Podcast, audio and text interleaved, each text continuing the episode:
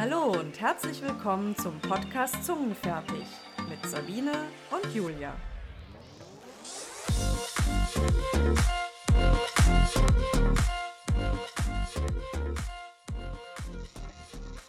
Jetzt sitzen wir hier tatsächlich im Dunkeln. Es hat jetzt gerade so angefangen zu schütten draußen, dass wir die Rollos runtergelassen haben. Und ähm, ja, jetzt sitzen wir am helllichten Tag hier, äh, aber es ist kuschelig. Ja, wir haben natürlich das Licht angemacht. Ja. Kein Kerzenschein oder so. Ja, herzlich willkommen zu Folge drei.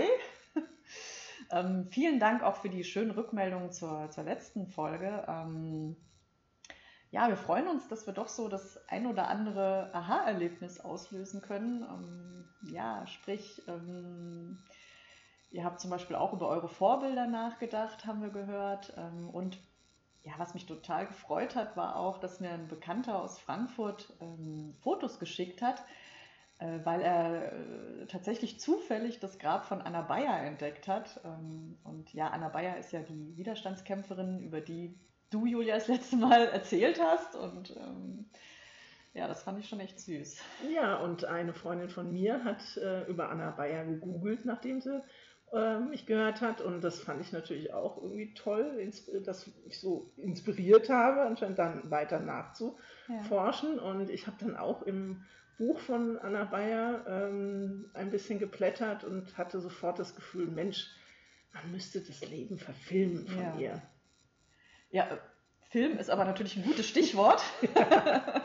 Wir haben uns ja überlegt, dass wir ähm, in der heutigen Folge mal ein bisschen ähm, darauf eingehen, ja, welche Filme oder auch Fernsehserien es gibt äh, zum Thema lesbische Liebe, was uns auch ähm, vielleicht geprägt hat. Ähm, ja, ich würde sagen, Julia, du hast die längere Filmografie von uns.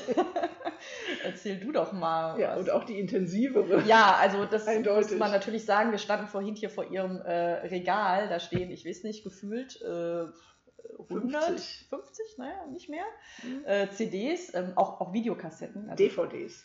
Oh Gott, ja. D V Ds. äh, aber auch Videokassetten für die Hörerinnen, äh, die schon etwas älter sind und noch wissen, was das ist.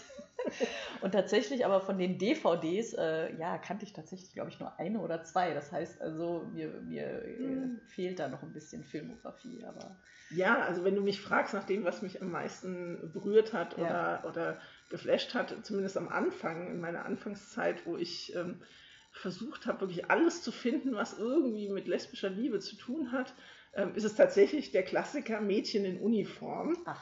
ähm, und zwar aber die zweite Verfilmung, nämlich die mit Romy Schneider und äh, Lilli Palmer. Und ich habe so für Lilli Palmer geschwärmt. Und, oh, und wenn die sich dann küssen und noch die schöne Romy Schneider. Und, und Romy Schneider und Lilli Palmer ja, küssen sich. Ja, also das ist vielleicht ganz kurz zur Geschichte. Es spielt in einem Mädcheninternat und äh, Lilli Palmer ist die Lehrerin und Romy Schneider schwärmt für sie. Und ähm, in, einem, also in einem Theaterstück spielt sie auch eine männliche Rolle. Und in dieser männlichen Rolle Ähm, leider dann angetrunken, macht sie das auch öffentlich. Ja, und das ist natürlich, und will sich dann fast umbringen, weil das natürlich ja alles unglücklich ist und so weiter. Ja.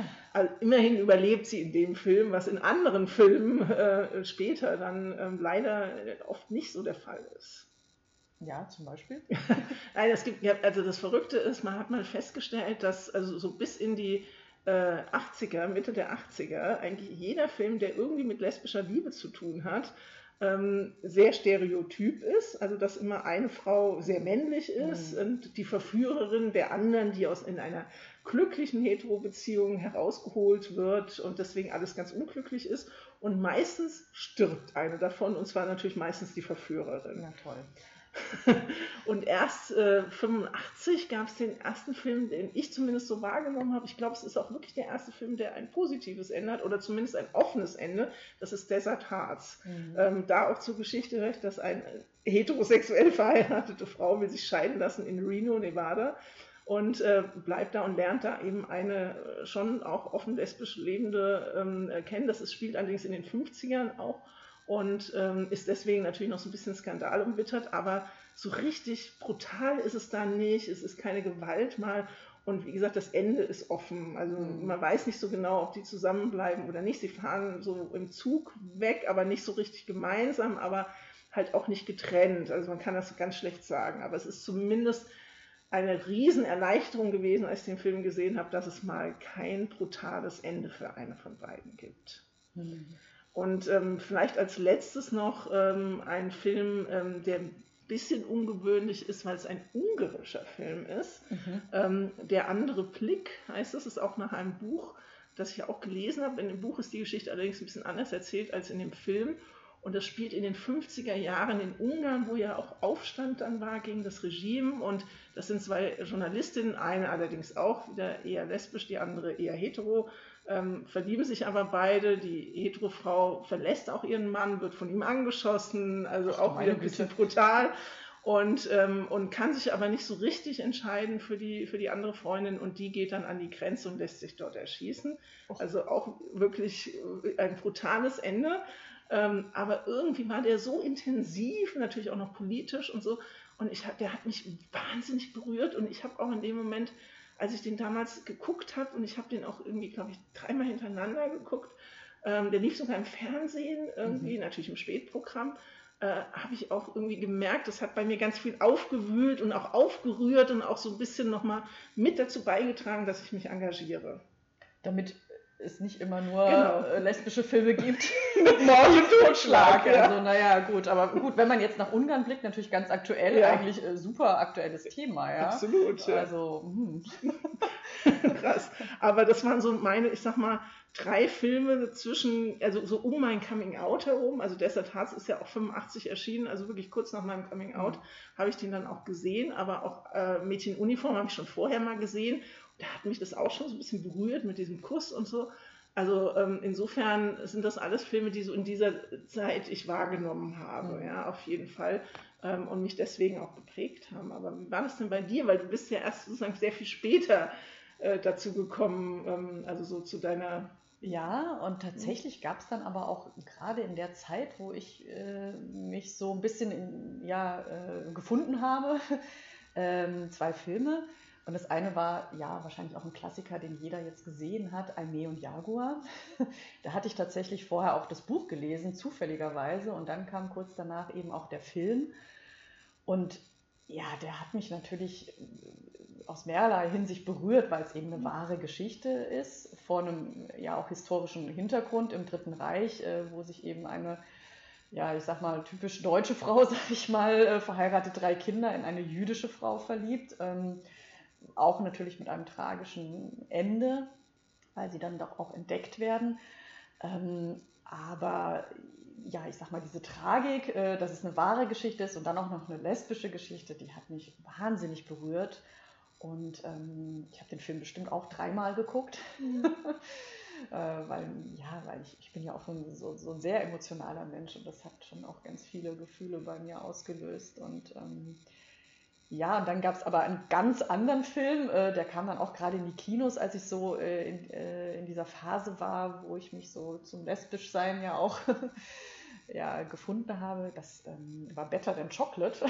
Das war mehr ja, so eine, wirklich ganz anders. Ja, das war mehr so eine Komödie, aber auch irgendwie auch so, mhm. was so verschiedene Problemfelder, sprich die Mutter, die dann kommt und das eigentlich nicht wissen darf und so thematisiert hat. Ähm, Und da bin ich auch zum ersten Mal tatsächlich alleine ins Kino gegangen, ja, weiß ich noch.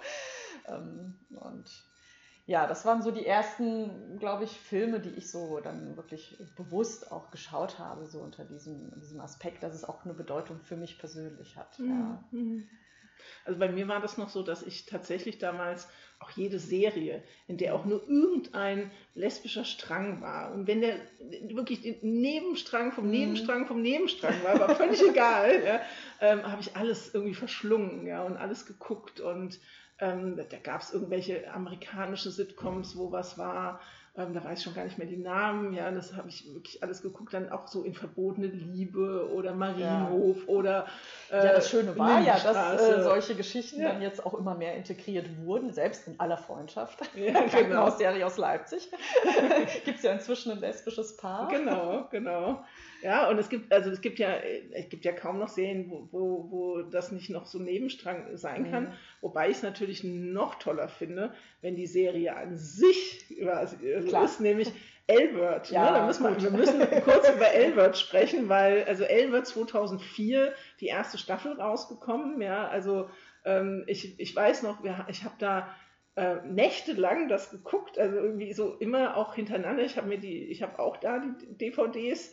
Ähm, und äh, dann war das immer so, dass ich genau wusste, wenn die kamen mit der Post, das Wochenende war gelaufen. Ja. ja. Habe ich durchgeguckt, irgendwie zehn Folgen hintereinander oder so, es ging gar nicht anders. Ja, und irgendwie, ja, konnte man sich ja auch irgendwie da identifizieren mit irgendeiner von denen. Ja, Was ja. war denn deine? Ja, das war natürlich, also, na, was heißt identifizieren konnte ich mich nicht unbedingt mit ihr, aber ich fand sie so toll. Und das ist ja leider, also sie ist ja in real life heterosexuell, nämlich die Jennifer Beals, die da auch die ah, Bette spielt. Ja. ja. Mhm. Und, ähm, und die fand ich einfach, auch schon die Klamotten, alles, ja, das Auftreten, habe ich immer nur gedacht, oh, ja, geschwärmt, ja, Fanclub am liebsten fast gegründet. Ja, das war schon, war schon toll irgendwie. Also so die erste Serie, das war ja die erste Serie, wo ja wirklich nur lesbische Figuren oder hauptsächlich nur lesbische Figuren und auch eine Transfigur irgendwie dabei waren. Und ähm, jetzt ist ja letztes Jahr ähm, The Generation Q erschienen, also praktisch eine Fortsetzung endlich mal nach fünfzehn Jahren äh, Pause. Und äh, ähm, dann äh, kommt jetzt bald die zweite Staffel von, von der neuen. Und also ich mag's immer noch. Ja, aber...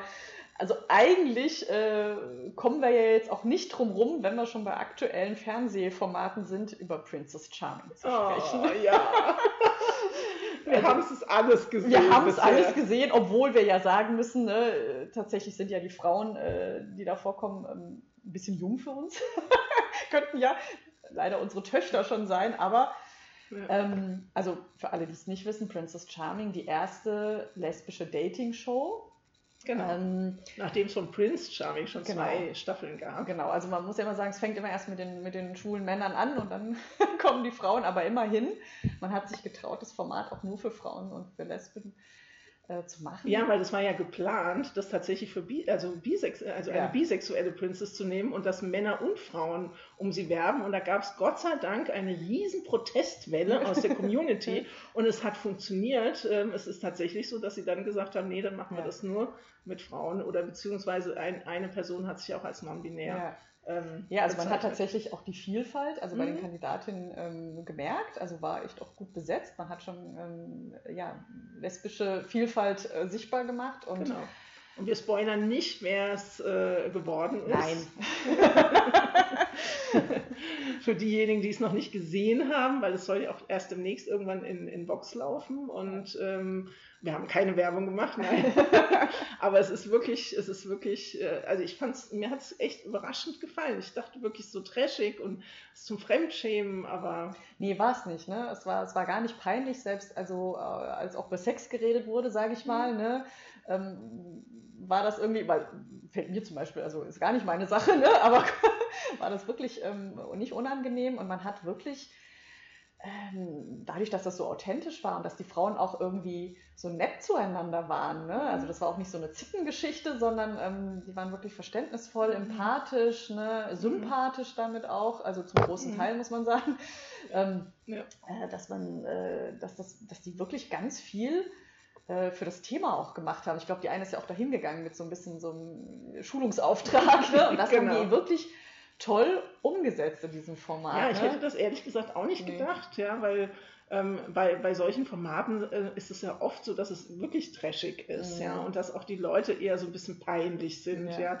Und klar fand man jetzt nicht jede total sympathisch oder so. Oder es gab natürlich auch mal Momente, wo man gedacht hat, oh nee, musste das jetzt sein? Aber das war so wenig und das war auch nicht so schlimm, fand nee. ich, weil das so insgesamt die Atmosphäre da irgendwie toll war. Ja. Und, ähm, und, und ich, also ich, mir auch das, also ich hatte zumindest das Gefühl, es ist auch wirklich zum größten Teil sehr authentisch. Ja. Also dieser Zusammenhalt und, und dieses Miteinander. Also das, da haben nicht alle irgendwie da ähm, irgendwie einen auf heile Welt gemacht und in Wirklichkeit sich irgendwie im Geheimen irgendwie angezickt oder so, hatte ich den Eindruck. Nee, also ähm, mhm. Gewinner ist ganz klar das Format und die lesbische Sichtbarkeit. Auf jeden Fall. Also auch für Leute, die vielleicht mit dem Thema bislang nichts zu tun haben, ähm, mhm. haben da echt äh, eine gute Gelegenheit, äh, einfach ganz viel zu erfahren. Ja, ja. Und auch die Princess, finde ich, wurde gut gecastet. Ja. Also die, ich finde, die hat das gut gemacht. Auf jeden ja. Fall. Also sehr sympathisch, sehr souverän, sehr irgendwie, also so, dass man wirklich sagen kann, eine gute Botschafterin quasi genau, auch. Genau, genau. Ja. Also, ja. ja. Und da fällt mir ein, dass aber jetzt ähm, vor kurzem ja auch die, das, ähm, im, im Z D F, in der Mediathek hab ich, haben, haben wir es gesehen, ähm, ist aber, glaube ich, jetzt auch schon ausgestrahlt worden, Loving Her. Ja, fand ich auch sehr schön. Ne? Ja. Also eine, vielleicht zur Erklärung, eine kurze, also das sind sechs Folgen, à zehn Minuten ungefähr und geht um eine Ähm, äh, lesbische junge Frau, die ähm, so im Rückblick ihre ja, Beziehungen, kann man es manchmal kaum nennen, aber auch, auch Beziehungen und Begegnungen zu ihren Ex-Freundinnen irgendwie so Revue passieren lässt, immer in einer Folge. Ja. Und auch sehr so unaufgeregt. Ja, immer, so mit ne? einer gewissen Leichtigkeit und mhm. ich sag jetzt mal Normalität, auch ja. wenn dieser Begriff immer so komisch besetzt bisschen ist. Bisschen witzig auch teilweise. Ja, also das ist ja das Schöne. Also wenn wir jetzt nochmal zurückblicken, was du erzählt hast, ne, mhm. wie die Anfänge äh, des lesbischen Kinoformats waren oder Fernsehformat ja. äh, zu heute. Einfach, dass es so ähm, normal wird, ne? Mhm. Also dass man mit so einer Leichtigkeit einfach auch darüber berichtet. Ja. Also da, ich glaube, wir sind auf einem echt guten Weg. Ja, ich hoffe. Also es, es geht ja wirklich auch einfach nur um Liebe. Genau. Und da sind wir bei unserem Bam. Stimmt. Unser Bam des Monats. Ähm, genau. Genau, für alle, die es noch nicht wissen, ähm, wir blicken in jeder Folge einfach mal zurück auf irgendein Erlebnis oder Ereignis, ähm, was uns ja, in irgendeiner Form besonders bewegt oder berührt hat, äh, im positiven Sinne. Und ja, Julia, dein Bam des Monats? Also mein Bam des Monats war eine Rede im Kreistag des Main-Taunus-Kreises. Und zwar haben wir den Antrag gestellt als S P D-Fraktion, dass der Landrat beim nächsten ähm, IDAHOBIT, also das ist ja der ähm, siebzehnten Mai, also der International Day Against Homophobia und Transphobia, dass er da die Regenbogenfahne hisst, weil das haben viele Städte und Gemeinden im Main-Taunus-Kreis gemacht, aber eben nicht ähm, das Land, am Landratsamt hing keine Regenbogenfahne. Und ähm, das haben wir beantragt und dann habe ich dazu eine Rede gehalten. Und das war tatsächlich jetzt in dem Zusammenhang, also ich habe an anderen Stellen ja schon die eine oder andere Rede natürlich zu dem Thema gehalten, aber im Kreistag selbst habe ich das noch nie. Mhm. Und ähm, da habe ich schon auch eine eher etwas emotionalere Rede gehalten und auch wirklich so diese Botschaft von wegen, es geht nicht um Sonderrechte, wir wollen keine Sonderrechte, ja. sondern wir wollen einfach Menschenrechte und für uns steht die Regenbogenfahne eben für Diversität, für Vielfalt und eben fürs Menschenrecht und, ähm, und es geht letztendlich darum, um, um, eigentlich nur um die Liebe. Ne? Ja. Und insofern diese Botschaft war mir wichtig. Natürlich gab es wieder negative Beiträge der AfD, mhm. über die ich mich auch ziemlich aufgeregt habe und leider dann auch ähm, nochmal was erwidern musste, sonst ignoriere ich die immer. Aber so grundsätzlich habe ich, denke ich, die Botschaft sehr gut rübergebracht, dass es letztendlich Ähm, Diskriminierung doch wirklich völlig unangebracht ist, weil es geht doch nur um Liebe. Ja, und weil ich das so schön fand, habe ich das ja auch aufgegriffen. Ja. Äh, quasi kommen wir nahtlos zu meinem Bam des Monats, äh, den C S D in Leipzig, weil da hatte ich Gelegenheit eben auch auf der Bühne erstmals zu sprechen, was ja schon vor Tausenden von Menschen. Ja, ja, an und für sich schon ein größeres Ereignis für mich war, ähm, auf der Bühne zu stehen. Und habe genau eben diese Botschaft aber auch äh, transportiert, ne? Dass es ähm, eben nicht um irgendwas, weil wir ja immer wieder gefragt werden, was wollt ihr denn noch? Nee, wir wollen ja, wir wollen ja nicht noch etwas, wir wollen eigentlich nur das, was alle anderen auch haben, sprich Anerkennung und die gleichen Rechte und in Frieden ähm, leben, in Frieden leben, Freiheit und äh, ja. Letztendlich, und was mir auch noch wichtig war, einfach zu sagen, auch innerhalb der Community, ne, dass wir da das Gemeinsame stärken, weil man ja auch immer wieder dann sagt, nee, wir schließen die aus oder haben damit ein Problem und das ist ja so, so kontraproduktiv, weil wir haben ja alle schon irgendwie Erfahrungen gemacht oder hatten Ängste oder wissen, was Diskriminierung ist. Und dann finde ich das so unnötig, dass man also innerhalb dieser queeren L G B T I Q-Community ähm, sich auch noch irgendwie angeht und ähm, dass man eben einfach sagt, nee, wir gemeinsam und es geht nicht um nichts anderes als um Liebe. Ja. Das ist so schön. Die Liebe, Hashtag. Ja, aber es ist so schön, ja. Es ist ein schönes Ende, wenn es um Liebe geht. Stimmt. Ähm, aber wir wollen zumindest noch kurz ein bisschen ähm, ja, Interesse wecken. Spoilern, für, ja. Sagt man Neudeutsch, ne? Genau, für die nächste Folge von unserem Podcast. Ja, weil wir uns nämlich zum ersten Mal einen, einen Gast einladen wollen. Genau, und ähm, wir wollen noch nicht zu viel verraten, außer, dass dieser Gast die Enkelin einer interessanten Persönlichkeit ist. So, jetzt hoffen wir natürlich, dass wir euch neugierig genug gemacht haben und dass ihr beim nächsten Mal wieder einschaltet. Genau. Bis dann. Bis dann, macht's gut.